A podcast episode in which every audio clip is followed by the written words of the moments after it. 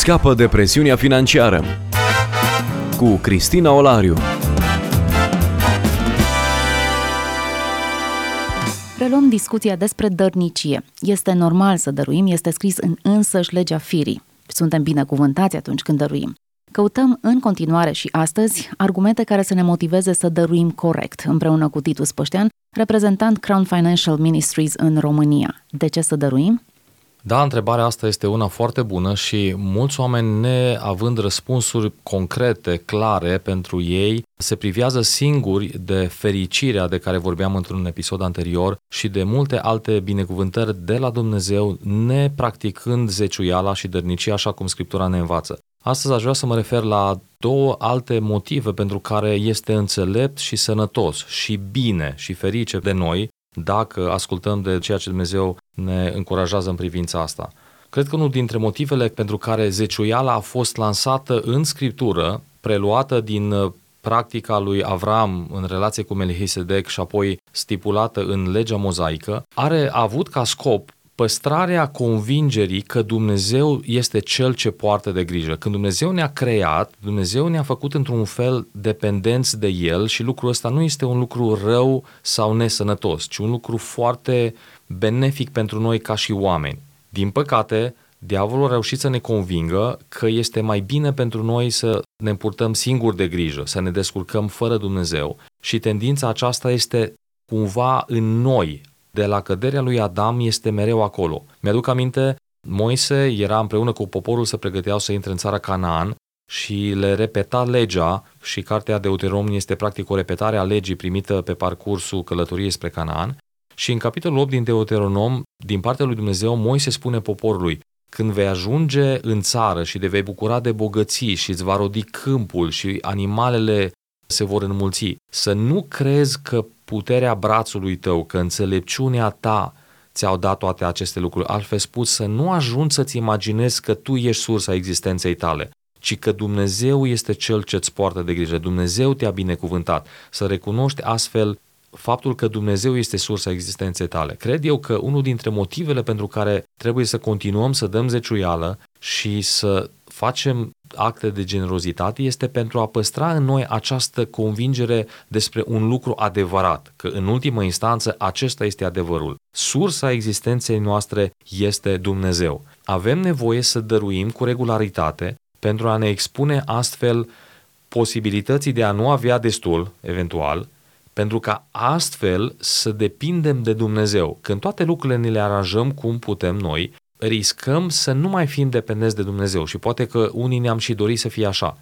Dar tot noi știm, mai ales atunci când ajungem la ananghie, că ne-am bucurat să depindem de fapt de Dumnezeu pentru că puterea Lui și resursele Lui sunt mult mai mari. Însă această conștientizare trebuie să fie continuă, nu doar în momentele de criză și de neputință.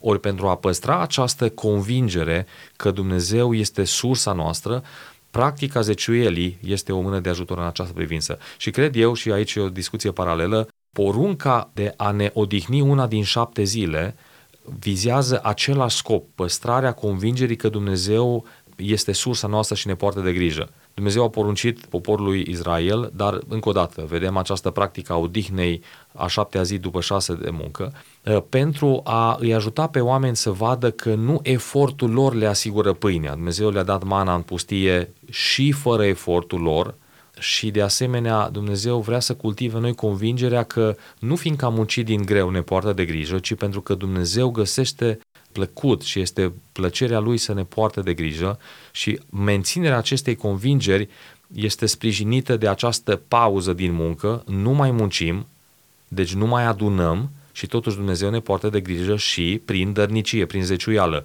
Dăm, nu mai avem și totuși avem pentru că Dumnezeu ne poartă de grijă. Pe de altă parte, al doilea argument pentru care cred că este important să dăm zeciuială și să fim generoși este, într-un fel, pentru a ieși de sub incidența operativității împărăției întunericului, a lui Mamona, împărăție sub care automat ne așezăm când nu respectăm legea lui Dumnezeu. Știm, am vorbit și cu o altă ocazie, că banii funcționează sau operează în două zone de influență.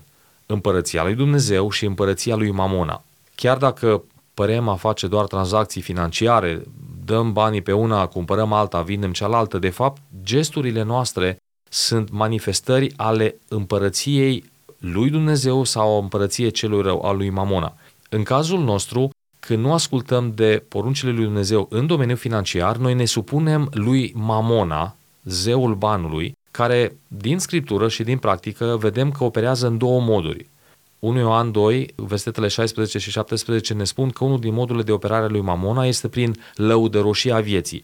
Acea senzație că mă autodetermin și că dacă am bani, am de toate.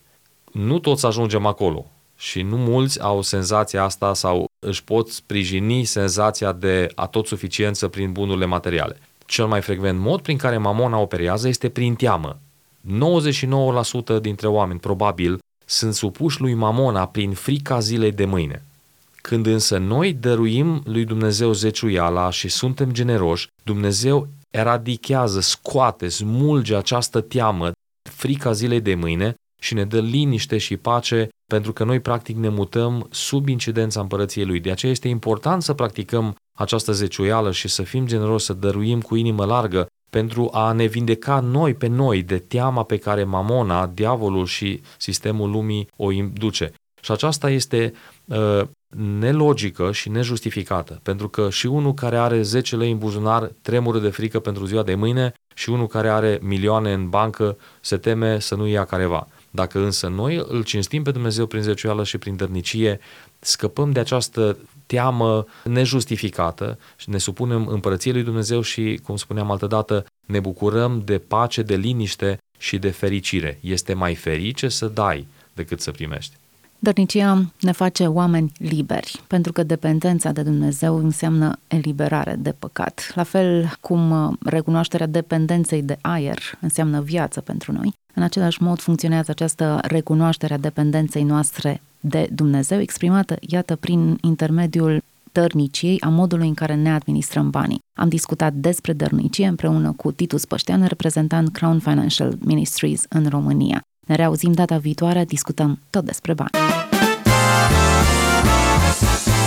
Scapă de presiunea financiară cu Cristina Olariu.